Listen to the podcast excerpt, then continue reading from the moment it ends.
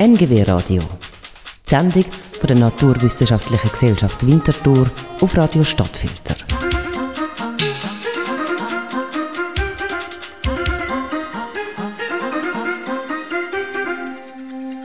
Steigbügel, Amboss, Hammer. Ja, man könnte meinen, es geht um einen Hufschmied, aber natürlich sind wir mit im Ohr. Und wir gehen in dieser Ausgabe vom NGW Radio vom Mittelohr noch mehr richtig Hirni. Gell, Regula? Genau, Tom, weil das Innenohr ist enorm wichtig für Paläontologie. Ja, warum denn? Ja, das erzählt uns der Loïc Gosteur vom Naturhistorischen Museum Basel.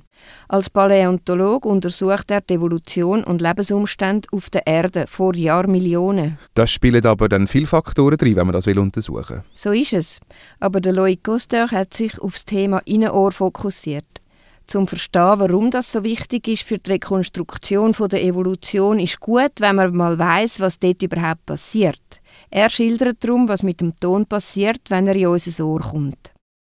Der Ton kommt rein im Gehörgang, schlägt auf dem Trommelfell, geht durch das Mittelohr.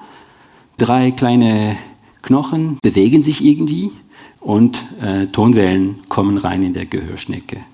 Ton sehen wir gar nicht in, in die Luft, aber ich spreche, es entstehen so Schallwellen in die Luft, die kommen rein in euren Ohren, schlagen auf dem Trommelfell und wenn sie da auf dem Trommelfell schlagen, bewegen sich diese drei kleinen Knochen. Das sind die drei kleinsten Knochen des Skelettes. Das sind wirklich winzig klein. Also der Steigbügel ist bei uns ein Millimeter groß. Das ist wirklich sehr, sehr klein, aber hat eine unglaubliche wichtige Funktion. Es wandelt diese Schallwellen äh, um und verbreitet sie in der Gehörschnecke. Die Gehörschnecke des Menschen ist eine gerollte, runde Struktur. Es gibt da Zellen, die in Bewegung kommen, als die Schallwellen reinkommen und diese Zellen erzeugen etwas für die Nervenfibern. Das sind sehr spezielle Zellen, also wir haben mehrere Sorten von diesen Haarzellen in unserem Körper, in den Augen, im Herz, äh, in den Nieren, aber auch in der Gehörschnecke. Die Schallwellen die kommen rein in der Gehörschnecke, bringen diese Haare in Bewegung und es entsteht eine mechanische und chemische Reaktion, die das Message eigentlich weiterleiten zu den Nerven. Die Nerven sind direkt mit dem Gehirn verbunden und wir hören etwas. Unsere Gehörschnecke kann verschiedene Tonfrequenzen interpretieren, von 20 Hertz bis 20.000 Hertz. Und diese Frequenzen werden in unterschiedlichen Bereichen der Gehörschnecke interpretiert. Also die hohen Frequenzen, die werden gerade am Anfang der Gehörschnecke, gerade neben dem Steigbügel, werden hier interpretiert. Die tiefe Frequenzen werden eher an der Spitze der Gehörschnecke interpretiert. Hohe Frequenzen, sind wirklich Schallwellen, die sehr eng sind. Tiefe Frequenz ist ein bisschen lockerer. Also die äh, hohe Frequenzen sind so eng, dass sie sehr viel Kontakt mit dem Luft haben. Sie verlieren sehr schnell Energie. Sie können sich nicht über eine lange Distanz verbreiten. Was nicht der Fall ist bei den tiefen Frequenzen, die weniger Kontakt mit der Luft haben und können dann über eine längere Distanz reisen. Das, deswegen können sie bis zum Schluss der Gehörschnecke reisen. Und die hohen Frequenzen, die verschwinden ziemlich schnell. Also die gehen einfach weg, also sind nicht mehr, nicht mehr präsent am Ende der, der Gehörschnecke. Wir hören zwischen 20 und 20.000 Hertz. Ich höre nicht mehr bis 20.000 Hertz. Also das verschwindet auch mit dem Alter. Ich höre bis 15.000 oder so. Mein Sohn ist 13, hört noch bis 19.000. Große Tiere können tiefer hören, also unter 20 Hertz, das ist das, was für uns nicht hörbar ist. Und gewisse Tiere können sehr, sehr, sehr hohe Frequenzen hören. Also Fledermäuse oder Delfine, Zahnwale können bis 200.000 Hertz hören. Zehnmal mehr als uns. Das können wir auch uns nicht wirklich vorstellen, was es, was es eigentlich bedeutet. Reptilien, Amphibien, Vögel. Ist im gleichen Bereich wie beim Mensch, aber ist geringer als beim Mensch. Das hat auch mit der Gehörschnecke zu tun. Bei den Säugetieren ist die Gehörschnecke gerollt. Das heißt, die Evolution hat einen Weg gefunden, um eine gewisse Länge in einem kleinen Bereich zu packen. Also man hat die Gehörschnecke, also die Evolution hat die Gehörschnecke so gerollt. Es ist nicht der Fall bei diesen Tieren, die im Dempex-Spektrum sind. Also die Gehörschnecken, Die heißen gar nicht Gehörschnecken eigentlich, weil sie nicht gerollt sind. Die heißen Lagena. Diese Gehörschnecken sind ziemlich gerade, relativ kurz. Diese Tiere können nicht so ein breites Spektrum interpretieren wie die Säugetiere. Katzen oder Hunden können ein bisschen höher als uns hören, bis 40.000, 50.000 Hertz, aber vor allem die Zahnwale, die Delfine können bis wirklich 150.000, 160.000 Hertz hören. Delfine sind sehr speziell, die hören durch die Ekoortung, also sie erzeugen Tonwellen, die auf ähm, Hindernisse, auf Beuten etc. schlagen werden und es kommt etwas zurück. Also die, die Tonwellen schlagen auf den Hindernissen, kommen zurück zu dem Tier. So hören sie, so sehen sie ihre Umwelt. Also wir sehen meistens mit unseren Augen, sie sehen meistens mit ihren Ohren. So. Ein anderes Tier kann das auch machen. Die Fledermäuse sind auch sehr spezialisiert und können noch höher als Delfine hören, noch bis 200.000 Hertz manchmal. Also es ist genau das Gleiche. Ich schicke einen Lärm, das wir nicht hören können, und das kommt zurück in den, in den Ohren und sie interpretieren ihre Umwelt so. Und damit können sie wirklich so sehr präzise jagen, auch im Dunkel. Sie brauchen die Augen gar nicht. Wenn wir ein ausgestorbenes Tier finden, das ein Delfin, also ein Zahnwal aus dem Oligozän, also 25 Millionen Jahren alt, sehr schön erhaltener Schädel übrigens aus Nordamerika. Man hat der Ohrknochen gesehen und man konnte ein Innenohr rekonstruieren von dem Tier. Damit konnte man sagen, ja okay, also Ecovenator war der erste Delfin, der wirklich spezialisiert war für hohe Frequenzen. Also das hat eine Bedeutung für die Evolution der Delfine. Ab wann ist diese Fähigkeit entstanden zum Beispiel? Also anhand von Fossilien kann man solche Fragen beantworten. Ab wann ist eigentlich die heutige Vielfalt entstanden? Das erste Säugetier ist ungefähr 210 Millionen Jahren, als die Säugetiere eigentlich von den Reptilien entstanden sind. Also wir haben auch Reptilien Vorfahren. Die allerersten Säugetiere hatten eine relativ gerade Gehörschnecke. Ziemlich kurz, so wie bei den Reptilien. Man kann davon ausgehen, dass die allerersten Säugetiere nicht so an einem breiten Spektrum angepasst waren. Es hat sich langsam entwickelt. Bei 170 Millionen Jahren haben wir die Vorfahren von den heutigen Kloakentieren. Und tatsächlich ist es, es ist so, der Vorfahrer von den Plazentatieren und Beuteltieren hatte so eine Gehörschnecke, noch nicht komplett gerollt, aber schon ein bisschen verlängert schon. Das heißt, das Tier konnte wahrscheinlich noch ein bisschen breitere Frequenzen hören. Und bei den heutigen Säugetieren, also Plazentatiere, wir oder die Wiederkäuer, die Gehörschnecke ist komplett gerollt. Also man kann viel mehr hören. Das ist eine Innovation bei den Säugetieren. Und wenn man eine Serie von Menschenföten anschaut, das sind Föten, die von 41 Tage Trächtigkeit bis 56 Tage Trächtigkeit sich so durchziehen, sieht man, wie die Gehörschnecke auch sich entwickelt. Es ist sehr gerade am Anfang und mit der Entwicklung innerhalb 15 Tage oder so übernimmt die Gehörschnecke die Form, die, die wir bei uns eigentlich kennen. Also das widerspiegelt ein bisschen die ganze Evolution, die über 200 Millionen Jahren stattgefunden hat, wird sozusagen wiedergespielt innerhalb 15 Tage bei uns im Bauch. Unterschiedliche Gehörschneck bedeutet unterschiedliches Hören, sagt der Paläontolog Loïc Costeur. Jetzt, wenn es den Paläontologen darum geht, herauszufinden, wie Lebewesen vor Jahrmillionen gelebt haben, muss man den Gehörschneck ja auch noch finden. Allerdings. Darum suchen sie nach dem härtesten Knochen der Säugetiere, einem Felsenbein. In dem Felsenbein findet die Hülle für das Innenohr, also ein Hohlraum, wo das Innenohr wachsen kann. Das ist der Knochen, den wir als Paläontologen finden. Also wir finden der Knochen entweder immer noch in einem versteinerten Schädel oder wir finden dieser Knochen komplett isoliert. Also manchmal fällt es vom Schädel und wir finden das als Fossil. Wenn wir drin schauen können, was nicht so einfach ist, dann kann man das Innenohr oder das knöcherne Labyrinth rekonstruieren. Ja, das machen wir mit den Fossilien, mit spezielleren Geräten, also entweder hier im Tierspital, weil das Objekt sehr groß war und nicht in so einem Gerät passt, aber sonst äh, in einem Röntgengerät gescannt. Es entsteht dank den Computern ein 3D-Modell von dem Schädel, aber nicht nur ein 3D-Modell von dem Schädel, sondern auch die innere Strukturen sind sichtbar. Also man kriegt dann Schnittbildern, also genau wie bei einem MRI, wenn man, wenn man ins Spital geht, man kriegt so diese schwarz-weiß Bilder von dem Körper, von dem eigenen Körper. Es ist genau das Gleiche, man sieht in dem Körper rein, also der Unterschied ist, ist, dass wir ganz, ganz, ganz, ganz, ganz viele Bilder haben mit einer sehr hohen Auflösung. Und ich sehe da auf diesen Bildern die Hülle von der Gehörschnecke oder die Bogengänge für das Gleichgewicht. Ich muss sie füllen digital mit digitalem Material. Ich mache das über vielleicht 1000 Schnittbildern und bekomme ein 3D-Modell von dem Innenohr. Es braucht eine Stunde für den Scan und es braucht auch noch eine Stunde für die Rekonstruktion. Es geht trotzdem relativ schnell.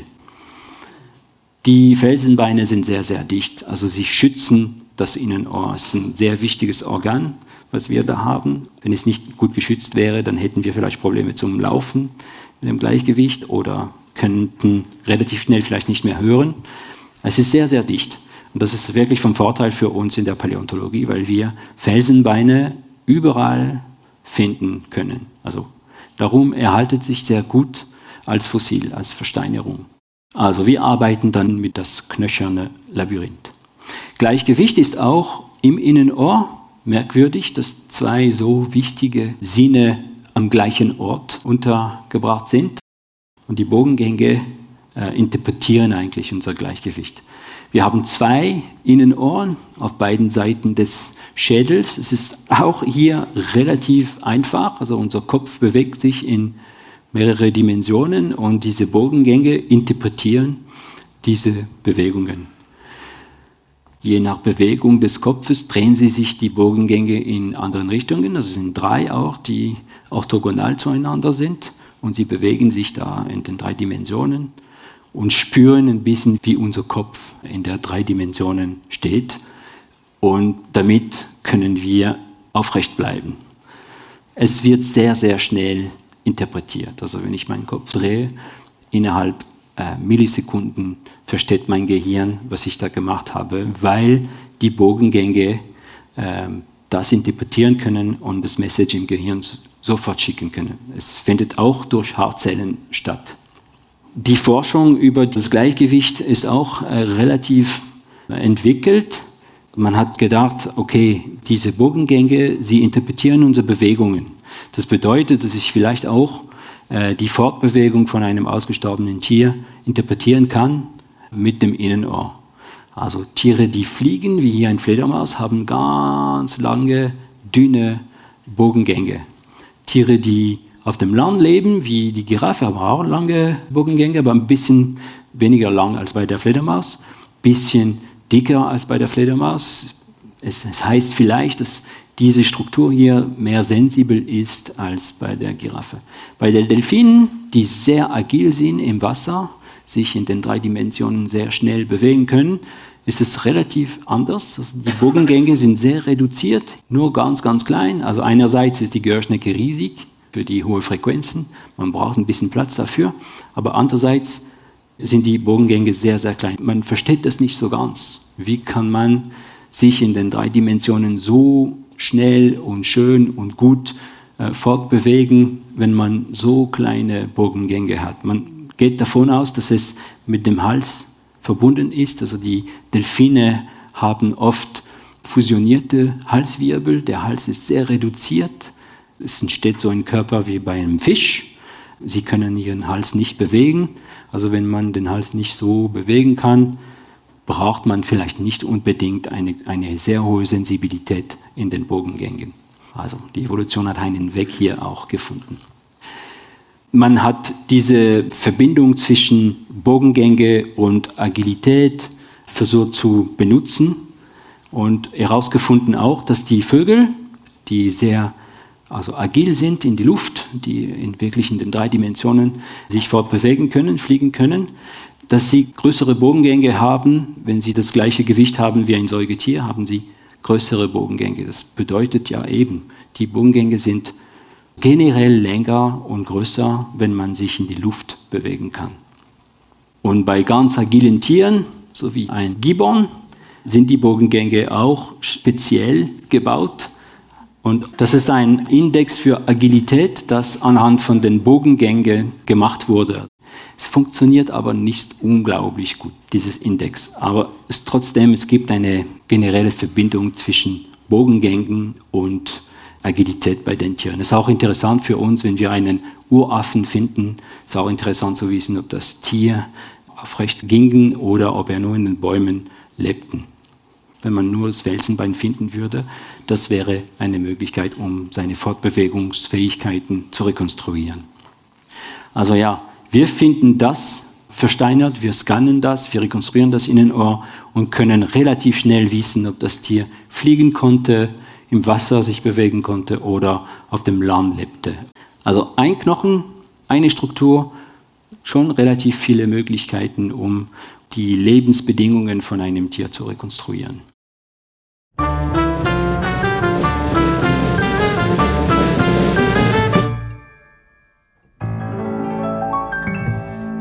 Suis sourde,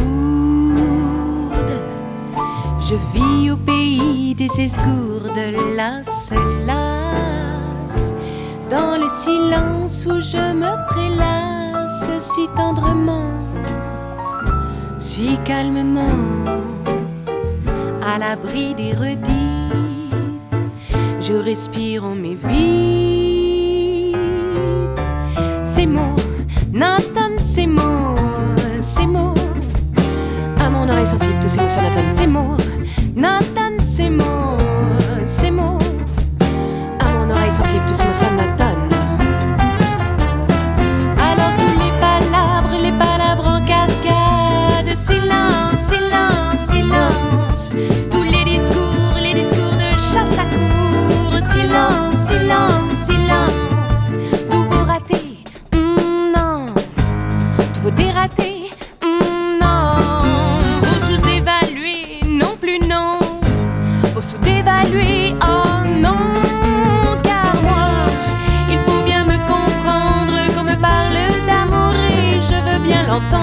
Mes oreilles se réveillent au cri d'amour, au cri d'amour des nénuphars, des nénuphars, des nénuphars, car j'aimerais bien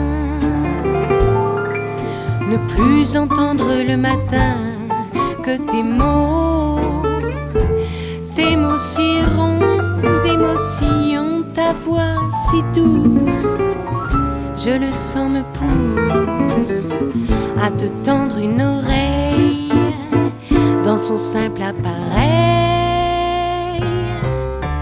Tes mots, nomme tes mots, tes mots, à mon oreille sensible, tes mots, je tes mots, nomme tes mots mon oreille sensible, tes mots tenant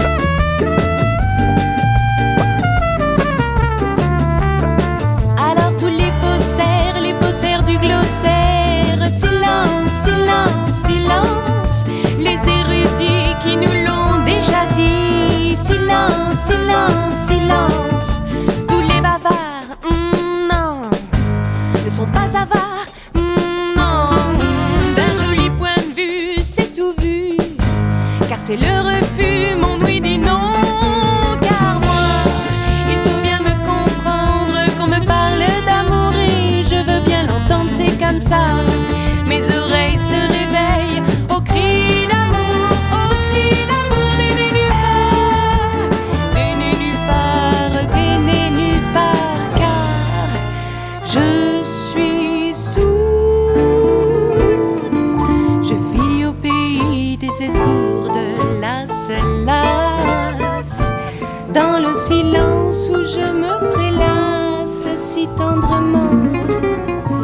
J'attends le moment, l'instant sans pareil, où je te prête une oreille. Une oreille.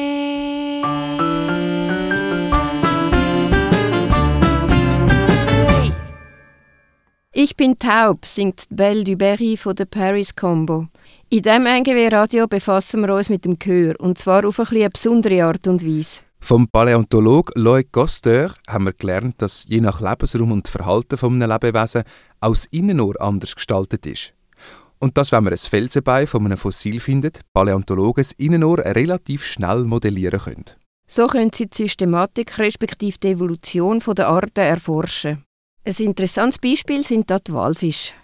Walen sind eigentlich Landtiere, die ganz nah verwandt sind äh, äh, zu Flusspferd zum Beispiel oder zu Wiederkäuern.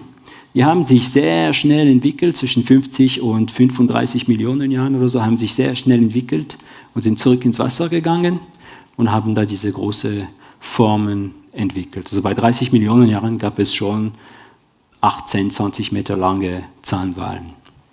Zum Beispiel heute ist der Blauwal das größte Tier auf der Erde.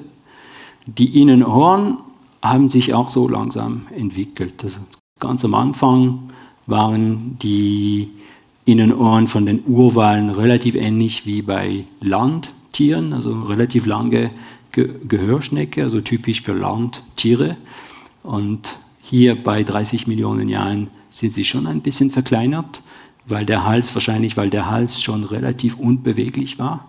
Und bei heutigen Zahnwalen sind sie wirklich, wirklich ganz klein geworden. Also das ist, wie wir das Innenohr auch benutzen, um die Geschichte einer Linie zu verstehen, einer Tierlinie zu verstehen.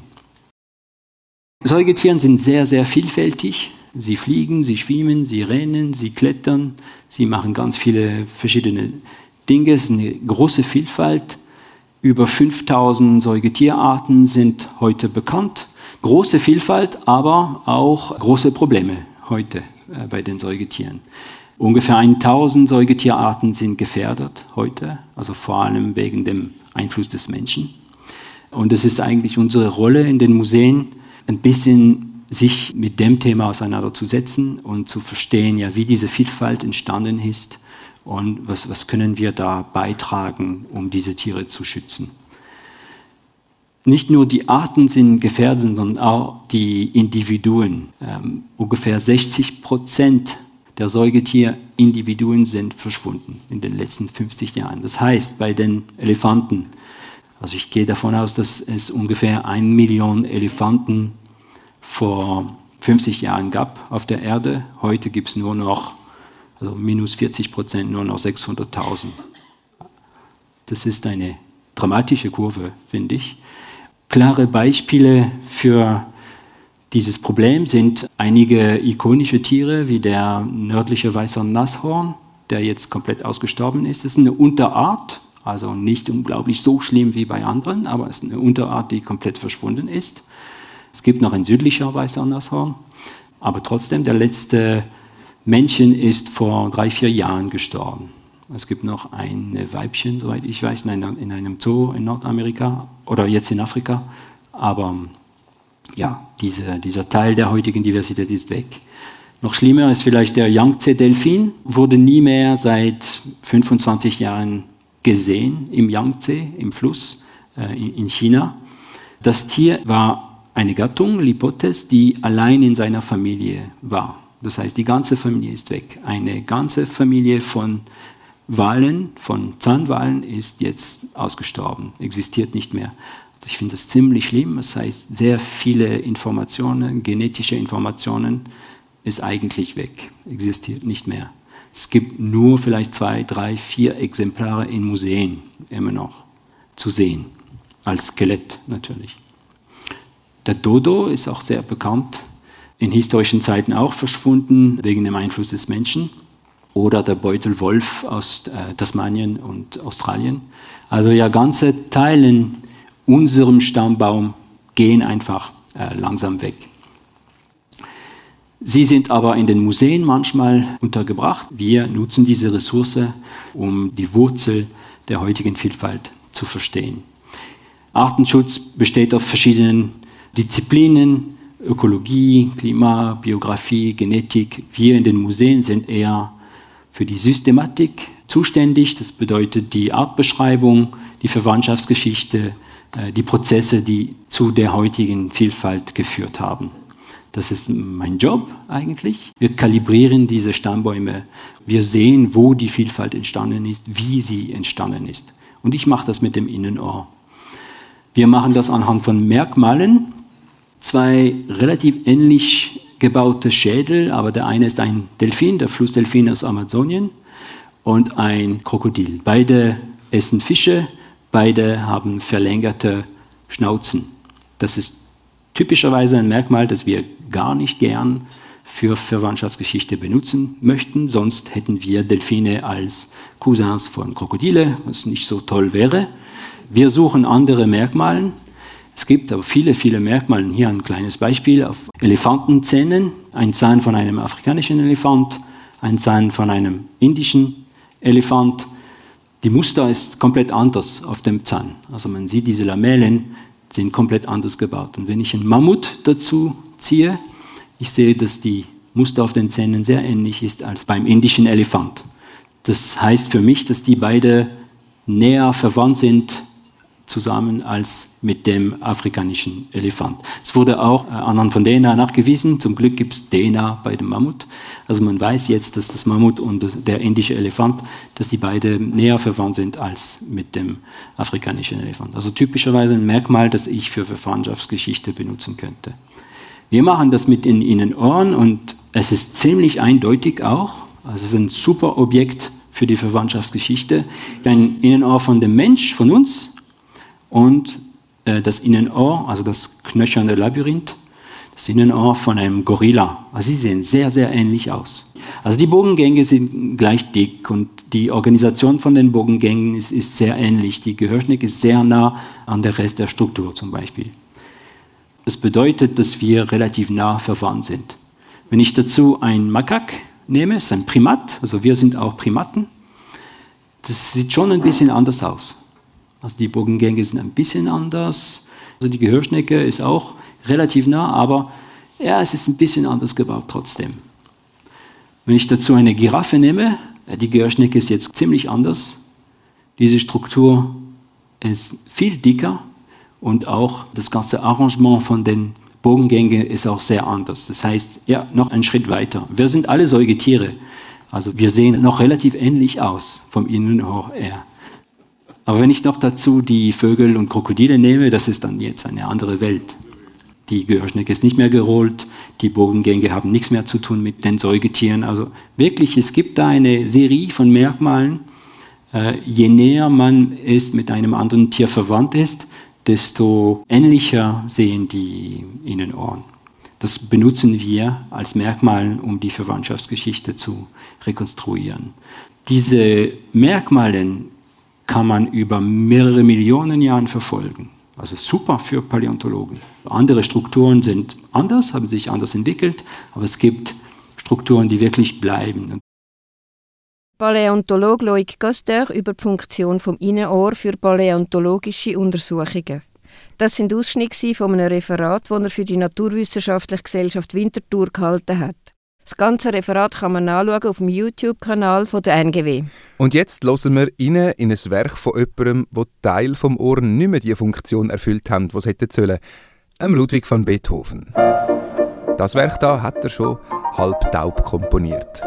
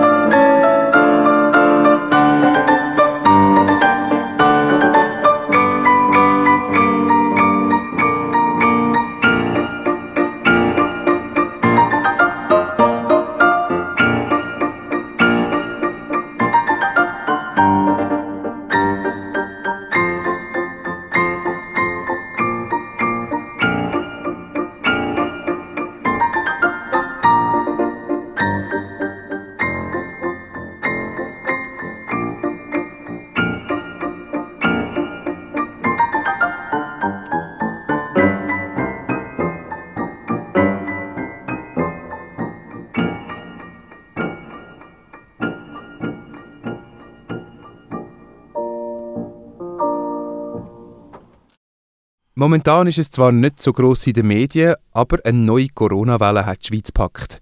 Und man hat so ein den Eindruck, dass das lieber von allen ein bisschen verdrängt wird. Viele gehen gar nicht erst testen. Und wenn man einen Husten hat, sagt man dem jetzt wieder Grippe. Trotzdem, Untersuchungen vom Abwasser lassen auf eine grosse Zahl von Corona-Kranken schliessen. Vor gut einem Jahr war Steve Pascolo bei der NGW und hat über die Entwicklung von neuen Impfstoffen referiert. Jetzt hat er mit dem Matthias Erzinger über die aktuelle Situation geredet. Steve Pascolo ist einer der Väter der mRNA-Impfstoffe, welche 2020 erstmals weltweit breit eingesetzt wurden, um die Corona-Pandemie zu bekämpfen. Er war von 2000 bis 2006 wissenschaftlicher Leiter der Firma CureVac, welche Pionierarbeit auf dem Gebiet der mRNA-Impfstoffe leistete. Ursprünglich fokussierte er den Einsatz dieser Impfstoffe im Bereich der Krebstherapie. Seit 2006 ist er an der Universität Zürich tätig und koordiniert die mRNA-Forschung bezüglich Krebs. Im Zusammenhang mit der Corona-Pandemie geriet die mRNA-Technologie in den Fokus breiter Bevölkerungskreise. Im vergangenen Februar referierte Herr Pascolo bei der NGW über die mRNA-Technologie. Herr Pascolo, vielen Dank, dass Sie sich Zeit nehmen für dieses Interview. Nach der Aufhebung der Maßnahmen gegen die Corona-Pandemie ist es wieder stiller um Covid-19 geworden. Aktuell hört man jedoch, dass die Corona-Zahlen wieder stark angestiegen seien. Wie beurteilen Sie die Situation? Wir alle wissen, dass sie im Herbst und im Winter mehr Infektionen durch Atemwegsviren gibt. Vor 2020 hatten wir jedes Jahr die normale Erkältung, die Grippe und jetzt haben wir zusätzlich Covid-19. So, wir werden mit Covid durch den Winter kommen, so wie wir es mit der Grippe gemacht haben. So, das heißt, die, die Menschen können sich in Herbst impfen lassen, damit sie vor schweren Krankheiten geschützt sind. Vor allem schwere Menschen sollten sich durch Grippe und Covid-Impfungen schützen lassen. Ich würde jedem empfehlen, sich im Oktober, November gegen Grippe und Covid impfen zu lassen, und vor allem denjenigen, die sich schon immer gegen Grippe geimpft haben, gleichzeitig auch gegen Covid zu impfen. Sie haben jetzt erwähnt, dass es Sinn macht, sich zu impfen im Oktober, November, besonders Leute, die gefährdet sind. Wer ist dann das genau noch und was macht es für Sinn, sich zu impfen? Ja, so vor allem für geschwächte Menschen, die zum Beispiel über 65 Jahre alt oder mit Diabetes oder Übergewicht oder Lungenkrankheiten, Krebs, Herzkrankheiten und so weiter. Wurden eigentlich die Impfstoffe gegen Covid in den letzten zwei Jahren weiterentwickelt oder impfen wir immer noch dasselbe wie vor zwei Jahren? Nein, die mRNA-Impfstoffe sind an die SARS-CoV-2-Varianten angepasst worden. Die Formulierung ist gleich, aber die mRNA selber ist ein bisschen anders. Und insbesondere äh, kann man derzeit mRNA-Impfstoffe erhalten, die an die Omikron-Varianten angepasst sind. Die Nebenwirkungen sind die gleichen wie bei den mRNA-Impfstoffen, die im Dezember 2020 zugelassen werden. Sie sind meist äh, mild. Diese mRNA-Impfstoffe gegen Covid sind sehr gut verträglich. Sie haben einen hervorragenden äh, Sicherheitsprofil. Darf ich hier etwas nachfragen? Es gab ja auch Leute, die haben trotzdem Spätfolgen von Covid-Impfungen gehabt oder haben das behauptet? Also hat man da inzwischen größere Erfahrungen gesammelt? Ja, es gab Milliarden Injektionen von mRNA-Impfstoffe gegen Covid. So, man kann wirklich sagen, dass es gibt milde, milde Nebenwirkungen und nur Kardiomyopathie bei jungen Männern insbesondere, das ist sehr, sehr selten und es ist auch nicht schlimm. So, aber sonst gibt es keine anderen Nebenwirkungen, als was wir kennen. So ein bisschen Fieber, äh, man ist ein bisschen müde, ein bisschen ein Schmerz in den Armen, so nichts mehr. Noch eine Nebenfrage für Long-Covid. Diese Impfstoffe helfen die auch etwas, tragen die auch etwas bei, wenn jemand Long-Covid hat? Ja, man empfiehlt, die, die Empfehlung ist, dass man mit Long-Covid kann sich impfen lassen, und das hilft. Sie kommen ursprünglich aus der Krebsforschung. Gibt es denn inzwischen auch Impfstoffe gegen Krebs oder wie muss ich mir das vorstellen? Oder für welche Arten von Krebs eignet sich diese mRNA-Technologie? mRNA-Impfstoffe gegen Krebs sind noch nicht zugelassen. Ich habe die erste äh, klinische Studie mit einem mRNA-Impfstoff äh, durchgeführt und das war im Jahr 2003 und das war ein mRNA-Impfstoff gegen Melanom, so gegen Krebs. Danach hat CureVac einen mRNA-Impfstoff gegen Prostatakrebs entwickelt. Leider hat, es, es zeigte keinen Vorteil für die, für die Patienten.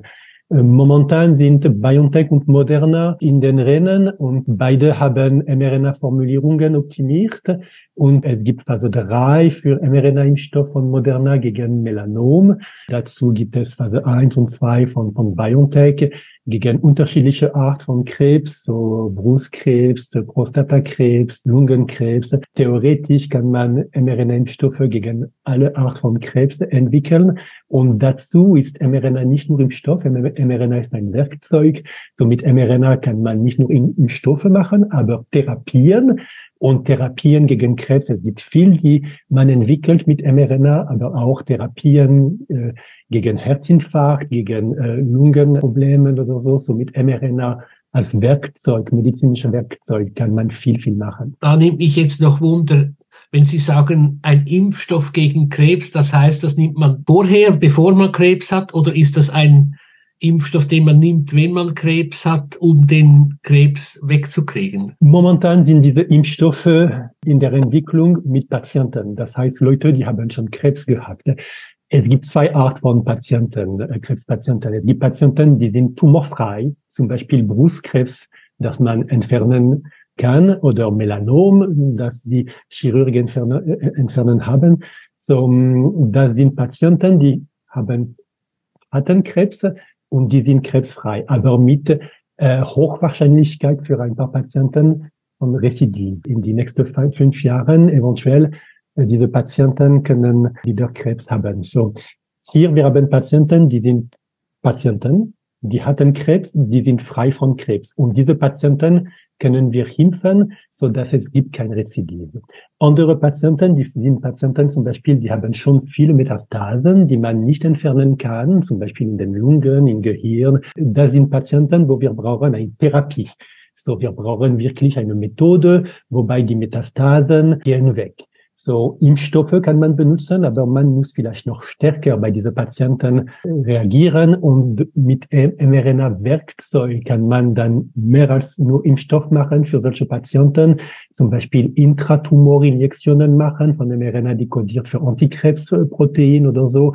So, wir haben unterschiedliche Art von Krebspatienten und unterschiedliche Art von mRNA für Impfstoffe oder Therapien bei diesen Patienten. Aber momentan, wir entwickeln die mRNA-Therapien gegen Krebs nur für Patienten. Die Zukunft, die Zukunft ist aber, dass man könnte mRNA-Impfstoffe gegen Krebs vorher benutzen. Zum Beispiel, Sie kennen den Fall von Angelina Jolie, die Schauspielerin. Sie hat ein Hochrisiko von äh, Brustkrebs, so sie hat ihre Brust entfernen lassen. In solche junge Patientinnen zum Beispiel, die hatten ein Hochrisiko. Wir könnten theoretisch mit mRNA schon impfen und zum Beispiel jedes Jahr impfen, so dass diese Krebs kommt nicht. Problem mit solchen klinischen Studien ist, dass die brauchen 30 Jahre. Theoretisch ist super praktisch, da sind 30 Jahre lang klinische Studien. Nochmals zurück zu Corona. Heute ist Corona in der Öffentlichkeit kaum mehr ein Thema und ich habe den Eindruck, es findet wie eine gewisse Verdrängung statt. Das heißt, man redet einfach nicht mehr darüber. Wenn jemand Husten hat, dann bleibt er einfach zu Hause, aber er sagt nicht. Und das ist ja in der Medizin nicht so völlig unbekannt oder sehen Sie das anders? Ja, ich denke nur, dass ich habe nur das Gefühl, dass nun es ist normal geworden, dem äh, Coronavirus zu, zu leben, wie, wie früher mit der Grippe. So keine große neue Probleme. Es ist etwas mehr oder weniger normal. Jetzt. Können Sie für uns jetzt noch einen Blick etwas in die Zukunft richten? Wohin führt die Entwicklung der mRNA-Technologie beim Impfen oder auch bei den Therapien?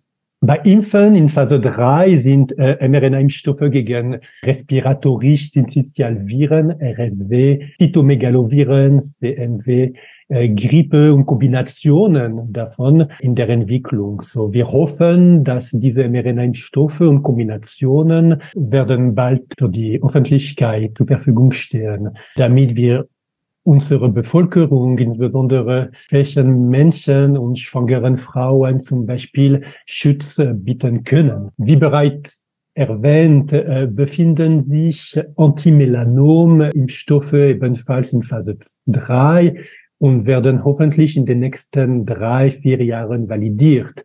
Neben mRNA-Impfstoffen, wie gesagt, werden zahlreiche mRNA-Therapien zur Behandlung praktisch aller Krankheiten entwickelt. Krebs, Autoimmunität, Erkrankungen des Herzens, der Lunge, der Haut, das, des Gehirns und, und so weiter. Es hat sehr, sehr großes Potenzial. Nicht nur mRNA-Impfstoffe, aber mRNA-Therapien werden wir in Zukunft haben, mehr und mehr, so dass theoretisch könnten wir fast alle Gesundheitsprobleme lösen. Ist eine schöne Aussicht, wenn sie wenn das Wirklichkeit wird. Danke vielmals. In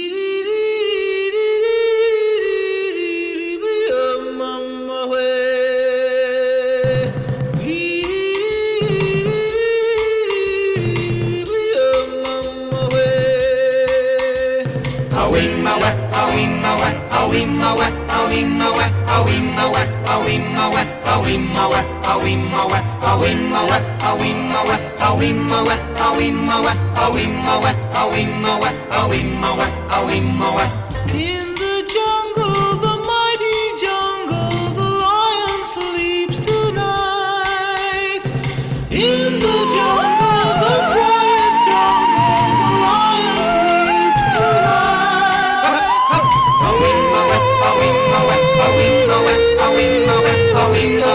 away.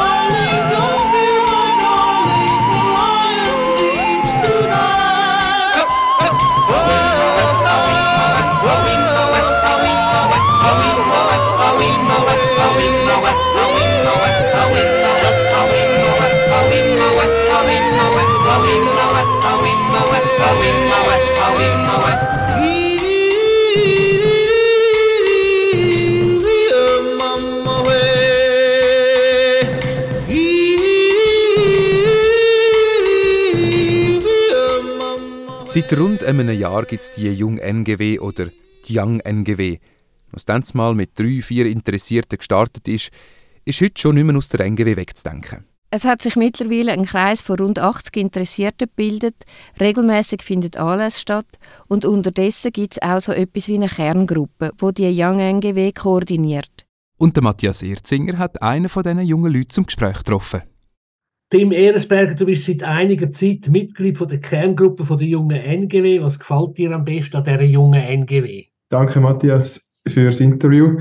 Ich fühle mich sehr wohl in der Kerngruppe, weil ich spüre, dass dort äh, andere junge Menschen sind, die Interesse haben, um zusammen etwas anstoßen und wirklich so eine junge NGW ins Leben zu rufen. Das macht mir grossen Spaß. Was ist denn die junge NGW jetzt mal da, so wie du sie erfährst? Ja, hauptsächlich sind das Menschen, die zusammen Events organisieren wiederum rund ums Thema Wissenschaften. Mittlerweile, das sind Vorträge, ein beliebtes Event war Quiz Night gewesen, oder auch Exkursionen. Da haben wir jetzt im 2023 schon einiges durchgeführt und planen jetzt auch wieder die drei Kategorien von Events fürs 2024. Das klingt jetzt eigentlich sehr ähnlich wie das Programm von der NGW. Vorträge, Exkursionen. Macht ihr einfach das Gleiche, einfach nochmal auf eine neue Schiene? Oder was ist anders bei den jungen NGW? Ja, also ich denke, es gibt mehr Bier. Zum Beispiel haben wir auch ein Event, wo eine Quiz Night ist, wo wir am Abend zusammensitzen und etwas Alkoholisches auch trinken und Fragen möglichst schnell auch beantwortet um Wissenschaft. Dort sind auch durchaus lustige Sachen dabei. Die letzten zwei Quiz Nights haben wir jetzt in Dimensionen durchgeführt. Das ist ein Kaffee an der Neustadtgasse, wo man mieten kann. Und dann sind wir dort zusammengekommen, sind gegen die 30 Leute die dort äh, zusammengekommen sind, um eben essen und trinken und Fragen beantworten. Und das ist so abgelaufen, dass so eine Untergruppe von der NGW hat sich zur Verfügung gestellt zum Fragen vorbereiten, wo dann eben als Plenum gestellt worden sind in fünf verschiedenen Kategorien. Eine Kategorie ist Bio und Medizin, Physik und Chemie, Geografie und Geschichte, Mathe und Informatik und die letzte Kategorie, auch sehr wichtig, Fragen rund um Wintertour oder sonstige spaßige Themen, die einem betreffen. Und gönnt denn da jemand? Oder ist das einfach Fun, wer gerade die richtige Frage hat? Oder ruft man da drin? Oder wie geht das? Da werden am Anfang Teams gebildet. Es sind Leute dabei gewesen, die sich Pi gleich 3 genannt haben und andere lustige Teams. Dann gibt es verschiedene Modi und je nachdem hat man viel Zeit zum Überlegen und muss die Antwort aufs Blatt schreiben oder man muss möglichst schnell sagen, was richtig ist. Dann kann man Punkte sammeln während diesen Modi und am Schluss wird dann abgerechnet. Und dann gibt es einen Sieger, der das Getränk gratis überkommt. Was sind das denn für Leute, die jetzt mit dir zusammen da am Donnerstagabend im Dimensionen zusammensitzen? Es sind vor allem Studenten oder Gimmi-Schüler, Gimmi-Abgänger, also so das Segment zwischen Gimmi und Studium. Das sind ganz diverse Studiengänge, die da zusammengekommen sind.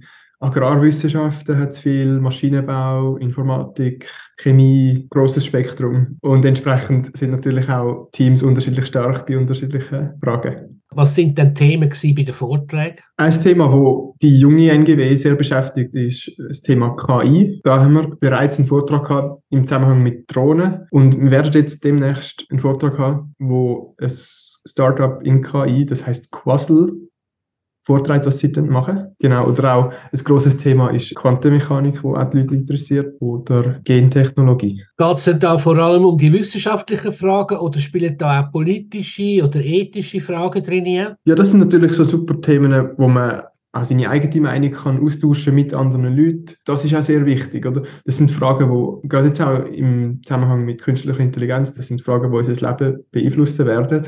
Und dann ist es auch schön, zum einfach eine Gruppe zu haben, mit der man sich kann quasi besprechen kann, was man für einen Standpunkt möchte einnehmen gegenüber diesen Fragen. Wie sind die Leute zu der jungen NGW gekommen? Viel läuft natürlich über Mund zu Mund. Es gibt Kanäle vom Gymnasium noch oder über Instagram. Also Social Media sind, ist eure Basisplattform, wo ihr euch informiert über die junge NGW?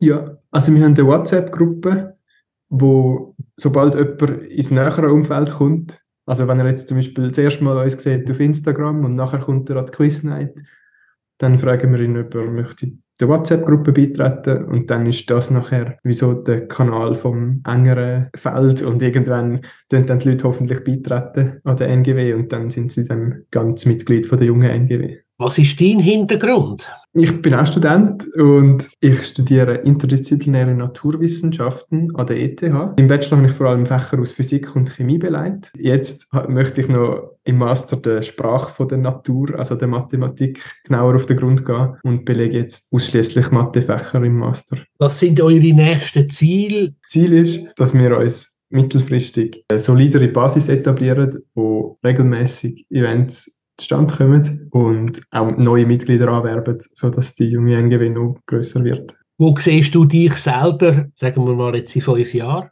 Also das ist natürlich eine gemeine Frage, zum einem jungen Mensch in meinem Alter stellen. Wir wissen nicht genau, wo es uns verschlägt bezüglich Studium und Job in den nächsten fünf, zehn Jahren. Und gerade eben darum ist es sehr wichtig, um eine größere Basis zu etablieren von Leuten, die begeistert sind, äh, um die junge NGW mitzutragen. Im Eresberger, vielen Dank für das Gespräch und ich wünsche dir und äh, deinen Kolleginnen und Kollegen von der jungen NGW viel Erfolg in den nächsten Monaten. Der Matthias Erzinger auf Spurensuche bei der Young NGW. Aber nicht nur den Jungen wird etwas geboten. Die NGW bietet gerade im Winter eine ganze Reihe an Vorträgen mit interessanten Einblicken in aktuelle Forschungsthemen. Alle Infos und das ganze Vortragsprogramm ist online auf ngw.ch zu finden. Genau wie alle Sendungen vom NGW Radio.